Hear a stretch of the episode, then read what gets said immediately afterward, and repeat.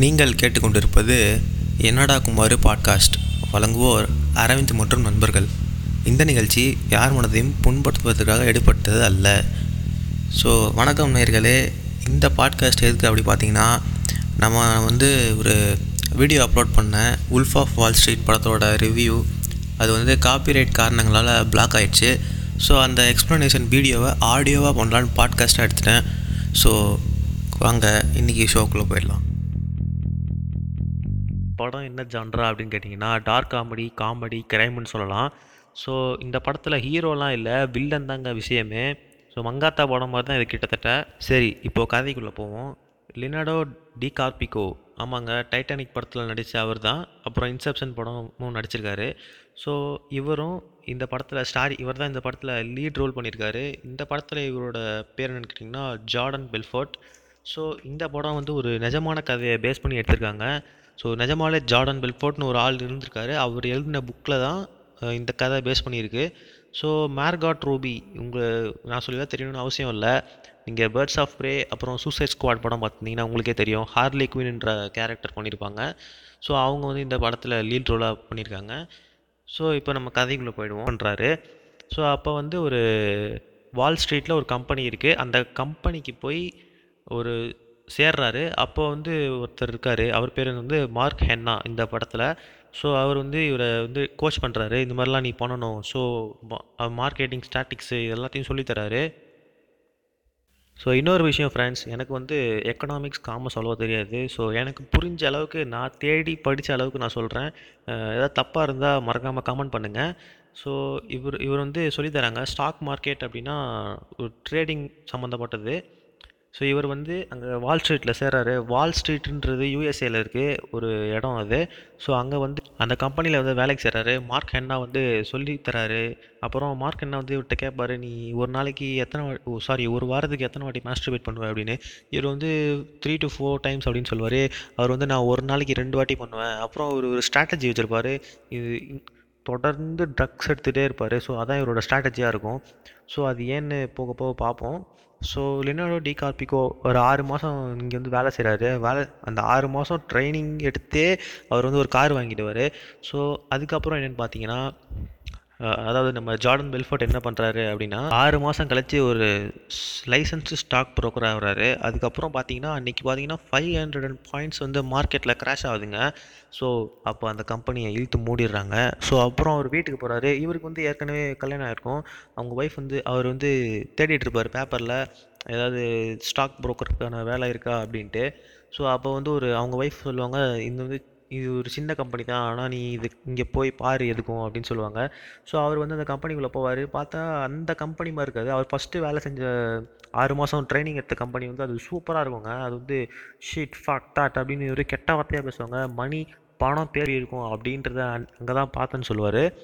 So அதுக்கப்புறம் பார்த்தீங்கன்னா அந்த சின்ன கம்பெனிக்கு போயிட்டு கேட்பாரு அங்கே பார்த்தீங்கன்னா ஒரே இன்ஆக்டிவாக இருப்பாங்க. அங்கே இருக்கிற மக்கள்லாம். அது வந்து அவ்வளோவா டேர்ன் ஓவர் பண்ணுற கம்பெனி இல்லை. ஸோ அங்கே வந்து ஒருத்தர் சொல்லுவார் இந்த மாதிரி ஏரோடைன் அப்படின்னு ஒரு இது இருக்குது அது வந்து ஒரு இப்போ ஹாட் ஸ்டஃப் ஸ்டாக்கு அப்படின்னு சொல்லுவார். ஸோ இந்த மாதிரி குப்பையெல்லாம் யார் வாங்குவாங்க அப்படின்னு கேட்பாங்க. ஸோ மெக்கானிக் ப்ளம்பர் அவங்க ஒய்ஃபுக்கு டைமண்ட் ரிங் வாங்குறதுக்காக இந்த ஸ்டாக்கில் வந்து இன்வெஸ்ட் பண்ணுறாங்க அப்படின்னு சொல்லுவார். ஸோ இது அதுக்கப்புறம் பிங்க் ஷீட் ஸ்டாக்ஸ் விற்றா ஃபிஃப்டி பர்சன்டேஜ் கமிஷன்னு சொல் சொல்லுவார். என்ன காமெடி பண்ணுறீங்களா அப்படின்னு கேட்பாரு. ஸோ நிஜமாக தான் சொல்கிறேன் நீங்கள் ஃபிஃப்டி அப்போது நான் பத்தாயிரம் ரூபாய்க்கு ஒரு ஸ்டாக்கை விற்றேன்னா அது எனக்கு அஞ்சாயிரரூவா கமிஷனா அப்படின்னு கேட்பாரு ஆமாங்க ஸோ ஸோ பிங்க் ஷீட் ஸ்டாக்னால் என்னென்னு பார்த்துருவோம் பிங்க் ஷீட் ஸ்டாக்னா ஒன்றும் இல்லைங்க. அது ஒரு ஒரு ஒரு சில டாலர் தான் இருக்கும். அதை விற்றா நமக்கு ஒரு பைசா கணக்கில் தான் ஒரு லாபம் வரும். ஸோ அஞ்சு டாலர் ஒரு ஒரு ஸ்டாக் அப்படின்னா அதை நம்ம விற்றா நமக்கு ஒரு ஷேர் வந்து ஒரு பென்னியில் தான் வரும். ஒரு zero point ninety six dollar அந்த மாதிரி தான் வரும். ஸோ அது வந்து அவ்வளோ லாபம் கிடையாது. அது வந்து லார்ஜ் ஸ்கேல் பெரிய அளவில் விற்றா தான் நமக்கு வந்து லாபம் கிடைக்கும். ஸோ நம்ம கதைக்குள்ளே போயிடுவோம். லெனோடோ டி கார்பிகோ அப்படியே அந்த கம்பெனியில் ஒரு ஃபஸ்ட்டு ஒரு கால் பண்ணுவார். அது ஒருத்தட்ட பேச்சு போட்டு எப்படியோ அந்த ஸ்டாக்கை விற்றுருவார் அவங்க எல்லாருமே ஆச்சரியப்பட்டுருவாங்க. ஸோ வந்து பாராட்டுவாங்க. அதுக்கப்புறம் அந்த கம்பெனியே அவர் வந்து டேக் ஓவர் பண்ணிப்பார். அதுக்கப்புறம் என்னென்னு பார்த்தீங்கன்னா அப்போ தாங்க டானி எசாஃப்னு ஒரு கேரக்டர் வராரு. இவர் வந்து இவரும் ஒரு லீட் ரோல் டானி எசாஃப்ன்றது இவர் நெஜ பேர் கிடையாது. இவர் பேர் வந்து ஜோனா ஹில்னு போட்டிருக்கு. ஸோ இவர் தான் இவரும் ஒரு லீட் ரோல் பண்ணியிருக்காரு இவர் வந்து ஜார்டன் பில்ஃபர்ட்டோட பெஸ்ட் ஃப்ரெண்ட் ஸோ இவர் என்ன பண்ணுறாரு பார்த்தீங்கன்னா இவர் வந்து ஒரு ஹோட்டலில் சந்திக்கிறாரு. வெளியில் நிற்கிது அது உங்கள் கார் தானே அப்படின்னு கேட்பாரு நல்லா இருக்குது அப்படின்னு சொல்லுவார். அதுக்கப்புறமேட்டு நானும் நீங்கள் இருக்கிற அப்பார்ட்மெண்ட்டில் தான் இருக்கேன் அப்படின்னு சொல்லுவார். ஓ அப்படியா? நான் இது வரைக்கும் பார்த்தே இல்லையே அப்படின்னுவார். அதுக்கப்புறம் சொல்லுவார் எனக்கு நீங்கள் எப்படி இவ்வளோ சம்பாதிக்கிறீங்க? நான் ஒரு ஸ்டாக் புரோக்கராக இருக்கேன் அப்படின்னு சொல்லுவார். சரி மாதம் எவ்வளோ சம்பாதிப்பீங்க? அப்படின்னு அறுபதாயிரம் டாலர்னு சொல்லுவார். காமெடி பண்ணாதீங்க அப்படின்னு சொல்லுவார். நிஜமாக தான் அப்படின்னு சொல்லுவார். அதுக்கப்புறம் நான் உங்கள்கிட்ட வேலைக்கு சேர நீங்கள் என்ன வேலைக்கு எடுத்துப்பீங்களான்னு கேட்பாரு ம் ஷியோர் அப்படின்ட்டுருவாரு அதுக்கப்புறமேட்டு இவரும் வேலைக்கு சேர்ந்துருவார். அதில் என்னென்னு பார்த்தீங்கன்னா யோசிக்காமல் நம்ம கவுண்டமணி செந்தில் காமெடியில் வர மாதிரி யோசிக்காமல் வேலையை விட்டுருவார் அவரும். அதுக்கப்புறம் இவரும் சேர்த்துப்பார். ஸோ அதுக்கப்புறம் இன்னும் கொஞ்சம் ஆளுங்க தேவை இல்லையா? அதனால் இவரோட ஹோம் டவுனில் இருக்கிற சில பேரை வந்து அப்பாயிண்ட் பண்ணுவார். ஸோ அவங்களோட குவாலிஃபிகேஷன் பார்த்தீங்கன்னா பெருசாக ஒன்றும் இருக்காது. சில பேர் அதில் பாஸ் ஆகிருக்கவே மாட்டாங்க டென்த்து கூட.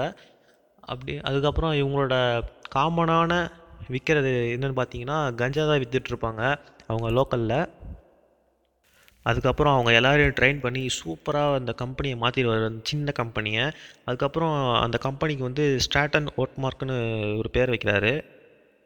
நீங்கள் உங்கள் உழைப்பை கண்டிப்பாக இதே மாதிரி போட்டிருந்தீங்கன்னா கண்டிப்பாக நம்ம கம்பெனி தான் ஒரு ஒரு காலத்தில் அமெரிக்காவில் பெரிய கம்பெனி ஆகும் அப்படின்னு சொல்லுவார். நம்பிக்கை நம்பிக்கையாக இருப்பார்.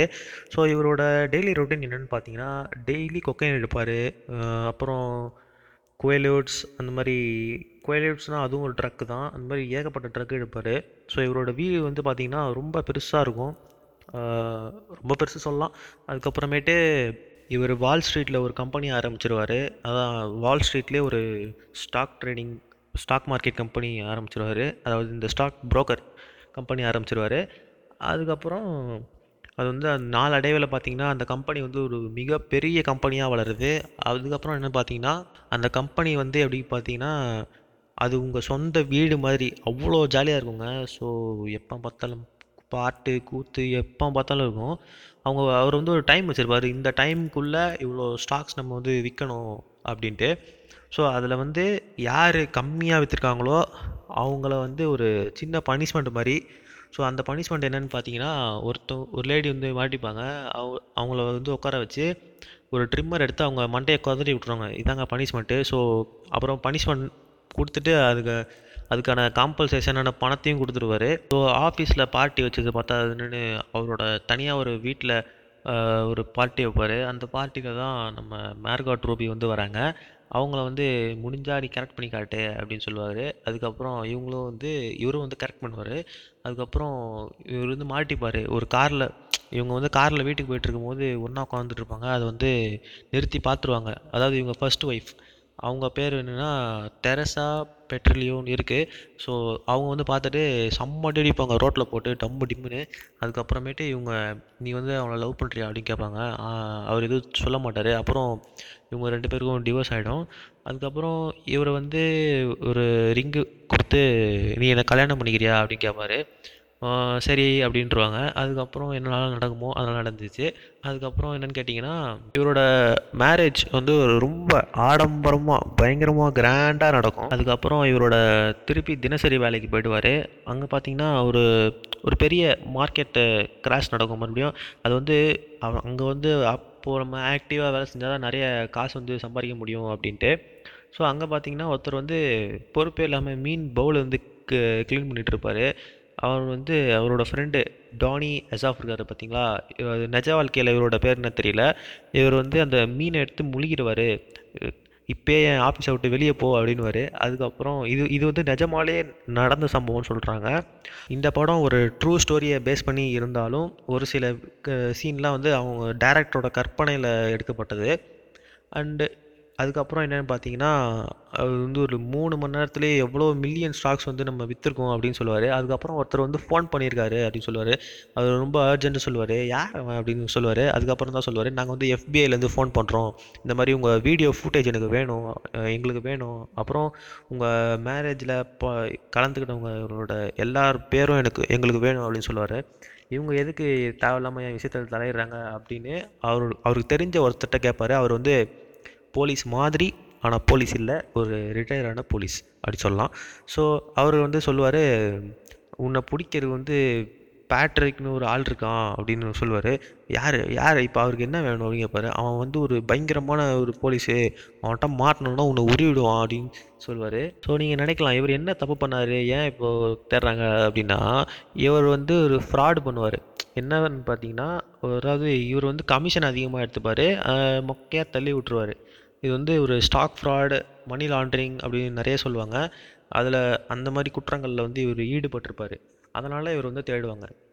அதனால் இவர் பார்த்தீங்கன்னா யார் யாரெல்லாம் பார்ட்டிசிபேட் பண்ணாங்கன்னு இன்விடேஷன் சாரி அந்த பேர்லாம் கேட்பாரு லிஸ்ட் ஆஃப் நேம்ஸ் வந்து. அப்புறம் நம்ம ஜார்டன் பெல்ஃபோர்டுக்கு தெரிஞ்ச ஆள் வந்து சொல்லுவார் இல்லை நீ அவர்கிட்ட ஃபோன் தயவுசெய்து ஃபோன் பண்ணி மட்டும் பேசிடாத. நேரில் பார்த்துடவே பார்த்துடாத. அப்படின்னு சொல்லுவார். இவர் வந்து சும்மா இல்லாமல் ஏழ்ரை தூக்கி போட்டுப்பார் அதாவது அவர் ஃபோன் பண்ணி அவரோட ஷிப்புக்கு வர சொல்லுவார் இந்த ஷிப்பு எங்கேருந்துடா வந்துச்சு அப்படின்னு கேட்டிங்கன்னா இது வந்து இவரோட ஒய்ஃப் இருக்காங்க பார்த்தீங்களா அவருக்கு வந்து மேரேஜ் கிஃப்டாக கொடுத்துருப்பாரு. ஸோ நயோமி அப்படின்னு அந்த கப்பல்லையே பேர் எழுதியிருக்கும். மேலே ஒரு சாப்பர் ஒரு ஹெலிகாப்டர் இருக்கும். ஸோ என்னென்னு கேட்டிங்கன்னா அந்த அந்த ஷிப்லேயும் ஒரு ரெண்டு பொண்ணுங்க வச்சுருப்பாரு. சும்மா டைம் பாஸ்க்கு ஸோ அங்கே பார்த்தீங்கன்னா ரொம்ப நல்லவன் மாதிரி பேசுவார். இந்த மாதிரி நாங்கள் எந்த ஒரு ஸ்டாக் ப்ராப்ளம் பண்ணுறதில்ல எங்களை வந்து ஏன் இப்படி தொந்தரவு பண்ணுறீங்க அப்படின்னு. பட் இருந்தாலும் நீங்கள் கேட்டது இதோ இருக்குது இது இவங்க தான் என்னோடய கல்யாணத்தில் வந்தவங்க அப்படின்னு. ஸோ அதில் வந்து என்னென்னு பார்த்தீங்கன்னா அந்த பேர் வந்து ஆக்சுவலாக அந்த படத்தில் யார் யார் நடிச்சிருந்தாங்களோ அவங்க பேர் தான் இருக்கும். அந்த படத்தில் இருக்கிற கேரக்டர் நேம்ஸ் இருக்காது. நீங்கள் வேணால் பாஸ் பண்ணி பாருங்கள் பார்க்கும்போது. ஸோ அதுக்கப்புறம் என்ன விஷயம்னு கேட்டிங்கன்னா அவர் வந்து பிரைப் பண்ணுற மாதிரி பேசிடுவார். அதாவது லஞ்சம் கொடுக்குற மாதிரி பேசிடுவார். ஒரு கட்டத்தில் வந்து நீ சொன்னதை மறுபடியும் அப்படியே மாறாமல் சொல்லுங்கள் அப்படின்னு சொல்லுவார். ஸோ நீங்கள் வந்து எனக்கு லஞ்சம் கொடுக்க ட்ரை பண்ணாதீங்க அப்படின்னு சொல்லுவார். இல்லை நான் லஞ்சம்லாம் கொடுக்க ட்ரை பண்ணல அப்படின்னு சொல்லுவார். நான் சொல்கிறேன் இந்த மாதிரி ஒரு கப்பலில் நான் இது வரைக்கும் பார்த்ததே இல்லை. அப்படின்னு ஆமாம் நீங்கள் பார்த்துருக்கவே மாட்டீங்க அப்படின்னு சொல்லுவார். ஸோ ஒரு நாள் வந்து இந்த கப்பல் உங்கள் கம்பெனி நீ எல்லாத்தையும் சேர்த்து அரெஸ்ட் பண்ணிட்டு போகிறேன் சீஸ் பண்ணுவேன் அப்படின்னு சொல்லுவார். ஸோ இப்போ ஒருத்த ஒழுங்கு மரியாதை இங்கேருந்து போயிடுறா அப்படின்றவாரு ஒரு கட்டத்தில். அதுக்கப்புறம் காண்டாயிட்டு அப்படியே ஒரு பார்த்தீங்கன்னா அவர் பாக்கெட்லேருந்து ஒரு பணம் கட்டை எடுப்பார். ஸோ இதான் இங்கே பாரு இதுதான் உன்னோட ஒரு வருஷம் சம்பளம். இந்த அப்படியே எடுத்துக்கோ தூக்கி தூக்கி போடுவார். திம்முரா தென்னாவட்டா. அதுக்கப்புறம் என்னென்னு பார்த்தீங்கன்னா இவரோட பணத்தெல்லாம் மறைச்சி வைக்கிறதுக்கு ஒரு இடம் தேவைப்பட்டுச்சு. அது என்ன இடம் அப்படின்னு பார்த்தீங்கன்னா ஸ்விஸ் பேங்க் அங்கே போவார். ஸோ அங்கே வந்து அவர் வந்து ஒரு கேள்வி கேட்பார் இப்போ சப்போஸ் ஒரு ஸ்டாக் ஃப்ராட் யாராவது பண்ணிட்டிங் பண்ணிட்டாங்க. அமெரிக்கன் எஃபிஐ வந்து கேட் கேட்குறாங்க அப்போது என்ன பண்ணுவீங்க அப்படின்னு கேட்பாங்க ஸோ மேபி ஸ்விஸ் பேங்க் வந்து அவங்களுக்கு சப்போர்ட் பண்ணால் பண்ணலாம். ஸோ நீங்கள் வந்து உங்களோட தெரிஞ்சவங்க யார் பேர்லையாவது வேணால் எடுத்துக்கோங்க. யூரோப்பியன் பாஸ்போர்ட் கண்டிப்பாக இருக்கணும் அப்படின்னு சொல்லுவார். ஸோ அது யார்கிட்ட இருக்குது அப்படின்னு பார்த்தீங்கன்னா ஆண்ட் ஏமா அப்படின்னு ஒருத்தவங்க அவங்க வந்து நம்ம மேர்காட் ரூபி அதாவது நயோமியோட ஆன்ட்டி ஸோ இவங்க வந்து ஒரு இவங்கள்ட்ட யூரோப்பியன் பாஸ்போர்ட் இருக்கும். அண்ட் அது மட்டும் இல்லாமல் இவரோட ஃப்ரெண்ட் இருக்கார் பார்த்தீங்களா டானி அசாப் பெஸ்ட் ஃப்ரெண்ட் இவரோட அப்புறம் இந்த டானி அசாஃப் இருக்கார் பார்த்தீங்களா இவரோட பணத்தையும் சேர்த்து அவர் வந்து மறைக்க ட்ரை பண்ணுவார். ஸோ பிராட் அப்படின்ற கேரக்டர் வந்து இவருக்கு யூஸ் ஆவாங்க. பிராட் யார் அப்படின்னு பார்த்தீங்கன்னா நான் ஸ்டார்டிங்கில் சொன்ன மாதிரி தான் அவரோட ஹோம் டவுன் அதாவது அவர் சொந்த ஊர்லேருந்து ஒரு சில பசங்களை வந்து கூட்டு வருவார். சொன்ன சொன்னேன் பார்த்தீங்களா வேலைக்காக. அதில் பிராடும் ஒருத்தர். ஆனால் இவர் வந்து இவரோட டைரக்ட் டீலிங்கில் இருக்க மாட்டார். இவர் வந்து அப்படியே இன்னமும் கொக்கைன் அண்டு கஞ்சா வித்துட்டு சுற்றிட்டு இருப்பார் ஜாலியாக ஸோ இவங்க இவரோட ஒய்ஃப் வந்து ஒரு ஸ்லோவேனியன் அப்படின்னு சொல்லுவாங்க. ஸோ அது ஒரு நாடு போல். இவங்கள்ட்ட அந்த யூரோப்பியன் பாஸ்போர்ட் இருக்கும். ஸோ இவங்க இவங்க பேர்லேயும் அவங்க ஆன்ட்டி ஆண்டி ஏமா பேர்லேயும் ஒரு ஒரு ஸ்விஸ் அக்கௌண்ட்டு ஸ்டார்ட் பண்ணி அந் அதில் எல்லா பணத்தையும் வந்து சொல்லிவிடுவாங்க ஸோ அதில் வந்து ஒரு சூட் கேஸ் வந்து கொடுக்க வருவார். டானி எசாப் வந்து பிராடு கிட்ட. அப்போ என்னென்னு பார்த்தீங்கன்னா இவர் வந்து டானி வந்து ரொம்ப வாய் நக்கலாக பேசிடுவார். அப்போ பார்த்தீங்கன்னா போலீஸ் வந்துடும் ஸோ இவர் ஏதோ பிராட் தப்பான ஆளு போல் அப்படின்னு இந்த சூட்கேஸையும் அவரையும் சேர்த்து அரெஸ்ட் பண்ணிட்டு போயிடுவாருங்க அதுக்கப்புறம் என்னென்னு பார்த்தீங்கன்னா விஷயம் தெரிஞ்சு நம்ம லினோடோ டி கார்பிகோ வந்து டா நம்ம டானியஸை திட்டி பிராடை எப்படியோ அதுக்கப்புறம் அவருக்கு ரெண்டு வருஷம் சிறை தண்டனை அனுபவிச்சுட்டு மறுபடியும் வருவார் ஒரு சின்ன பார்ட்டி மாதிரி கொடுத்து அவரை கூல் பண்ணுவார். அதுக்கப்புறம் என்னென்னு பார்த்தீங்கன்னா டானி எசாஃப் அவரோட ஒரு ஸ்கூல் ஃப்ரெண்டு வந்து ஒரு ஷூ மேக்கராக இருப்பார். அவரோட ஸ்டாக்கை வந்து எப்படியோ இன்க்ரீஸ் பண்ணணும் அப்படின்றதுக்காக வள நம்ம ஓட்ஸ்மார்க் அதாவது ஸ்ட்ராட்டன் ஓட்மார்க் கம்பெனிக்கு வந்து கூட்டிகிட்டு வருவார். அப்போ என்னென்னு பார்த்தீங்கன்னா இந்த மாதிரி இவர் இவர் வந்து பயங்கரமான ஆள். இவரோட ஸ்டாக்கை நம்ம எப்படியாவது ஏற்றணும் அப்படின்னு பங்கமாக பேசி எப்படியோ ஸ்டா இவரோட ஸ்டாக்கை வந்து ஏற்றிடுவார் அண்ட் இவர் இவர் தான் ஒரு மேஜர் ஷேர் ஹோல்டராக இருப்பார். அதுக்கப்புறம் பார்த்தீங்கன்னா ஆன்டேமா வந்து இறந்துட்டாங்க அப்படின்னு ஒரு நியூஸ் வரும். அப்போ தான் அவருக்கு பங் பக்குன்னு ஆகிடும் என்னது இறந்துட்டாங்களா? அப்போ என் இருபது மில்லியன் டாலர் வந்து அரோகராவான்னு யோசிப்பார். அதுக்கப்புறம் பார்த்தீங்கன்னா அவங்க வந்து ஒரு சக்ஸரர்னு சொல்லி இவர் பேரை வந்து எழுதி வச்சுட்டு போயிருப்பாங்க. ஸோ நீங்கள் வந்து இப்போ உடனே இங்கே வரணும் அப்படின்னு சொல்லுவார். அவர் வந்து அப்போ ஷிப்பில் இருப்பார். அவர் வந்து ஹோம் அரெஸ்ட் அதாவது இங்கே சரௌண்டிங் ஸ்கூல்லேயே தான் இருக்கணும் அப்படின்னு ஒரு ரூல்ஸு அதுக்கப்புறம் பார்த்தீங்கன்னா அப்புறம் எப் நீங்கள் இப்போ கண்டிப்பாக இங்கே வந்தே ஆகணும் அப்படின்னு அந்த அந்த சுவிட்சர்லாண்ட் பேங்க் ஆஃபீஸர் வந்து சொல்லுவார். அப்புறம் இவரும் போட்டை எடுத்துகிட்டு கிளம்பிடுவார். கிளம்பி போகும்போது வந்து அது ரொம்ப ரிஸ்க் ரிஸ்க் ஆகிடும் அதாவது கடல் அலைகள் வந்து ரொம்ப வேகமாக வர வர ஆரம்பிச்சிடும் அப்போ வந்து இவர் போட் வந்து கவுந்துரும். இவரை கூட்டு போகிறதுக்காக இவர் வந்து ஒரு சாப்பரை வர சொல்லியிருப்பார். அதாவது ஒரு ஹெலிகாப்டரை வர சொல்லியிருப்பார். அந்த ஹெலிகாப்டரும் கடலில் வந்து முழுகிடும் அப்போ வந்து பார்த்தீங்கன்னா இவர் வந்து இட்டாலியன் ரெஸ்கியூ ஃபோர்ஸ் வந்து இவங்களை காப்பாற்றிடும் அதுக்கப்புறம் இவங்க நாட்டுக்கு போயிடுவாங்க திருப்பி. அதுக்கப்புறம் என்னென்னு கேட்டிங்கன்னா இவர் போகும் இவர் அதாவது அந்த ஷிப்பில் போகிறதுக்கு முன்னாடி ஒரு சீன் வரும். அது என்னன்னு கேட்டிங்கன்னா இவர் ஆல்ரெடி ஒருத்தர் சொன்ன பார்த்தீங்களா டானி எசாப்போட பெஸ்ட் ஃப்ரெண்ட் வந்து ஒரு ஷூ செய்கிறவர் இவரோட ஸ்டாக்கை வந்து நம்ம எப்படியாவது இன்க்ரீஸ் பண்ணணும் அப்படின்ட்டு அவர் வந்து அவரோட எஃபிஐ வந்து இவங்க மேலே ஆக்ஷன் எடுக்கிறாங்கன்னு தெரிஞ்ச உடனே இவரோட ஸ்டாக்லாம் திருப்பி வாங்க ஆரம்பிச்சிட்டாரு. அதாவது இனிமேல் நான் ஷேர் கொடுக்க மாட்டேன் அப்படின்ட்டு. அவர் வந்து செம்ம காண்டாக்ட் இருப்பார். அதுக்கப்புறம் அவரோட அங்கே ஒருத்தர் இருப்பார் விக்கு வச்சுக்கிட்டு. ஸோ அவர் வந்து எதாவது போட்டு செம்மையாக கலாய்ப்பாங்க. ரக்ரட்னு சொல்லுவாங்க. அவரோட பேர் வந்து சரியாக தெரில ரக்ரட்னு கலாய்ப்பாங்க. அது வந்து கலாய்க்கிற பேர் ஆக்சுவலி அதுக்கப்புறம் என்னென்னு பார்த்தீங்கன்னா அவரை வந்து நீ இதெல்லாம் பண்ணுன்னு சொல்லுவார். ஆனால் அவர் வந்து தப்பாக செஞ்சுருவார். அதனால் ஒரு பெரிய லாஸ் ஆகிடும் அதுக்கப்புறம் திருப்பி ஆஃபீஸ்க்கு வந்ததுக்கப்புறம் டானி எஸ்ஆஃப் வந்து ஒரு ம ஒரு ட்ரக்கை கொடுப்பாரு. அது வந்து ரெண்டு மடங்கு பவர்ஃபுல் அப்படின்னு சொல்லுவார். ஸோ அது வந்து இவங்க சாப்பிடுவாங்க. ரெண்டு பேரும் ஒரே அவர் இவர் வீட்டில் நம்ம ஜார்டன் பெல்ஃபோர்ட் வீட்டில் உட்காந்துன்னு அப்போ என்னென்னு பார்த்தீங்கன்னா அது வந்து ரொம்ப பவரே இல்லை. என்னடா சப்பையாக இருக்குது அப்படின்னு சொல்லுவார். அதுக்கப்புறம் ரெண்டாக போடுவாங்க மூணாக போடுவாங்க. அப்பயும் பவர் இருக்காது. அதுக்கப்புறம் ஒருத்தர் வந்து ஃபோன் பண்ணுவார். அதாவது நான் ஸ்டார்டிங்கில் சொன்னேன்ல இவருக்கு வந்து ஹெல்ப் பண்ணுவார். ஒருத்தர் அவர் வந்து ரிட்டையர்டு போலீஸ் ஆஃபீஸர் அப்படின்ட்டு. அவர் சொல்லுவார் இப்போ உடனே எங்கே இருந்தாலும் வெளியே வந்து ஒரு ஃபோனில் ஃபோன் பேசு அப்படின்னு சொல்லுவாங்க. அதுக்கப்புறம் சொல்லுவார் இனிமேல் ஜாக்கிரதையாக இருந்துக்கோ. அவர் வந்து முக்கால்வாசி உன்னை மோப்பம் பிடிச்சி வந்துட்டான். உன்னை கண்டிப்பாக அரெஸ்ட் பண்ணாமல் விட மாட்டான். அரெஸ்ட் பண்ணால் உனக்கு இருபது வருஷம் ஜெயில் தண்டனை கிடைக்க வாய்ப்பு இருக்குது அப்படின்னு சொல்லுவார். அப்புறம் பார்த்தீங்கன்னா அங்கே தாங்க டேர்னிங் பாயிண்ட்டு அந்த மாத்திரை போட்ட உடனே வேலை செய்யாது. கொஞ்ச நாள் கழிச்சு தான் வேலை செய்யும். அப்போ வந்து இவர் நரம்பு கை காலெலாம் இழுத்துக்கும். இவரால் வந்து நடக்கக்கூட முடியாது. அந்த படிக்கட்டுலேருந்து உருண்டு அவர் காருக்கு போய் திருப்பி போயிடுவார். அங்கே பார்த்தீங்கன்னா நம்ம டானி எஸ்ஆஃப் வழக்கம் போல் வாயு தர யார்ட்டையோ எஃபிஐயில் யார்ட்டையோ பேசிகிட்டு இருப்பார். அவரோட ஸ்பானிஷ் சாரி அந்த பேங்க் அக்கௌண்ட் இருக்குது பார்த்தீங்களா அந்த பேங்க் ஆஃப் ஸ்பெயினில் அதாவது சாரி சாரி அந்த ஸ்விஸ் அக்கௌண்ட் இருக்குது பார்த்தீங்களா அவர் வந்து சொல்லுவார் அவருக்கு ஃபோன் பண்ணி என்னவோ வளரிட்டுருப்பார் அப்போ வந்து எஃபிஐ டேப் பண்ணிட்டாங்க அப்படின்னு சொல்லுவார். ஃபோனை வந்து டேப் பண்ணி வச்சுருப்பாங்க. இவரோட ஆஃபீஸ் ஃபோனு வீட்டு ஃபோன் எல்லாமே. அதாவது இவர் என்ன பேசினாலும் தெரிஞ்சிடும் ஸோ ஃபோனை கீழே வைக்கிறதுன்னு சொல்லுவார். இவர் வைக்க மாட்டார். அதுக்கப்புறம் ஃபோனை எப்படியோ எடுத்து உடச்சி போட்டுருவார் கடைசியில். அவர்கிட்ட வந்து பிடுங்கி போட்டுருவார். அதுக்கப்புறம் கோர்ட்டில் வந்து இவரை கூப்பிடுவாங்க. அப்புறம் jail sorry bail set for ten million டாலர்ஸ்னு சொல்லுவாங்க. அதுக்கப்புறம் இவரும் ஃபைனை கட்டிட்டு வெளியே வருவார். அதுக்கப்புறம் லாயர்கிட்ட வந்து பேசுவார். அவங்களும் சொல்லுவாங்க இதுமாதிரி நீங்கள் கண்டிப்பாக வெளியே வந்துடலாம் அப்படின்ட்டு. ஆனால் இங்கே தாங்க ஒரு ட்விஸ்ட்டு மார்கட் ரூபி வந்து இவரோட சண்டை போட்டு கடைசியில் நீ வந்து ஜெயிலுக்கு போனால் இருபது வருஷம் வெளியே வர மாட்டேன்னு சொல்லுவாங்க. நினச்சி பார் நீ இருபது வருஷம் வந்து கழிச்சு வெளியே வந்து பார்த்தா நம்ம பசங்க வந்து காலேஜ் போயிருப்பாங்க அப்படின்னு. அதுக்கப்புறம் எனக்கு வந்து டிவோர்ஸ் வேணும் அப்படின்னு சொல்லுவாங்க. இவர் வந்து குழந்தைய எடுத்துகிட்டு வெளியே போக பார்ப்பார். ஸோ அப்போ வந்து காரு பின்னாடி கிராஷ் பண்ணிருவாரு. அப்போ அந்த குழந்தையும் முட்டிக்கும். ஸோ அப்புறம் அந்த குழந்தைய எடுத்துகிட்டு மார்கட் ரூபி வந்து வெளியே போயிடுவாங்க. ஸோ அதுக்கப்புறம் மறுபடியும் கூப்பிடுவாங்க. எஃபிஐலேருந்து ஏதோ ஒயர் மாதிரி ஒன்று செட் பண்ணி வைப்பாங்க இவரோட உடம்புல. ஸோ கொஞ்ச நாளைக்கு வந்து இது இருக்கும் அப்படின்ட்டு. அதுக்கப்புறம் என்னென்னு பார்த்தீங்கன்னா நீ யார்கிட்ட நீ எங்கே போனாலும் என்ன பேசினாலும் எங்களுக்கு வந்து கேட்கும் அப்படின்னு. இது வந்து ஏதோ ஒரு கவர்மெண்ட் ரூல்ஸ் மாதிரி. அதுக்கப்புறம் அவர் வந்து ஏதோ ஒரு அதுக்கப்புறம் அவர் ஆஃபீஸுக்கு போய் போவார். அங்கே அங்கே பார்த்தீங்கன்னா ஒரு மஞ்சள் கலர் பேப்பரில் உன்னை பற்றி நீ எதுவுமே சொல்லிக்காத அப்படின்னு ஒரு எழு எழுதி காப்பார் காமிப்பார். என் உடம்புல இந்த மாதிரி ஒன்று இருக்குது அப்படின்ட்டு. ஸோ அதுக்கப்புறம் அவர் ஃப்ரெண்டு டானி எஸ்எஸும் சொல்கிறத நிறுத்திடுவார் பழைய கதையெல்லாம். அதுக்கப்புறமேட்டு எஃபிஐ வந்து ரைட் பண்ணி எல்லாரையும் பிடிச்சிருவாங்க. ஒரு ஒருத்தராக அந்த சுவிட்சர்லாண்ட் பேங்க் ஆஃபீஸர்லேருந்து அவங்களோட கூட்டாளிங்க எல்லாரையும் வந்து பிடிச்சிருவாங்க. அதுக்கப்புறம் பார்த்தீங்கன்னா அந்த மஞ்சள் கலர் பேப்பர் தாங்க பெரிய எவிடன்ஸு எஃபிஐ வந்து எடுத்துருவாங்க. அதுக்கப்புறம் இவர் தூங்கி ஏஞ்சி வருவார். நீ இப்போ ஜெயிலுக்கு போக வேண்டிய நேரம் வந்துருச்சு அப்படின்னு சொல்லுவார். அதுக்கப்புறம் அதாவது இந்த பேட்ரிக்ன்ற ஆஃபீஸர் எஃபிஐ ஆஃபீஸர் வந்து சொல்லுவார். அதுக்கப்புறம் பார்த்தீங்கன்னா இவரை ஜெயிலில் அடைச்சிருவாங்க ஒரு மூணு வருஷத்துக்கு.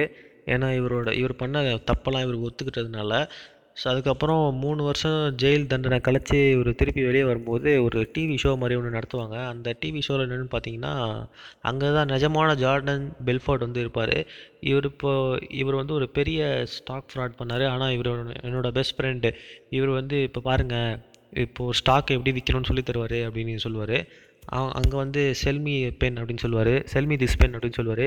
இது எப்போ சொல்லுவாருன்னு பார்த்தீங்கன்னா படம் நடுவில் சொல்லுவார் ஒரு வாட்டி. அவங்களோட டீம் பாய்ஸ் கிட்ட. அதுக்கப்புறம் இந்த படம் முடிஞ்சிடும் ஸோ இந்த படம் வந்து ஒரு நிஜமான க்ரைம் ஸ்டோரி ஜார்டன் பெல்ஃபோர்டுன்ற ஆர்த்தர் வந்து எழுதினார். அவர் தான் இந்த ஒரிஜினல் ஒரிஜினலாக க்ரைம் பண்ணது. அவர் வந்து இந்த படம் அந்த டிவி ஷோவில் வருவார் சொல்லணும் பார்த்தீங்களா அதில் வருவார். ஸோ இந்த படத்தை நீங்கள் இன்னும் பார்க்கல அப்படின்னா அமேசான் ப்ரைமில் அவைலபிளாக இருக்குது பாருங்கள் நன்றி.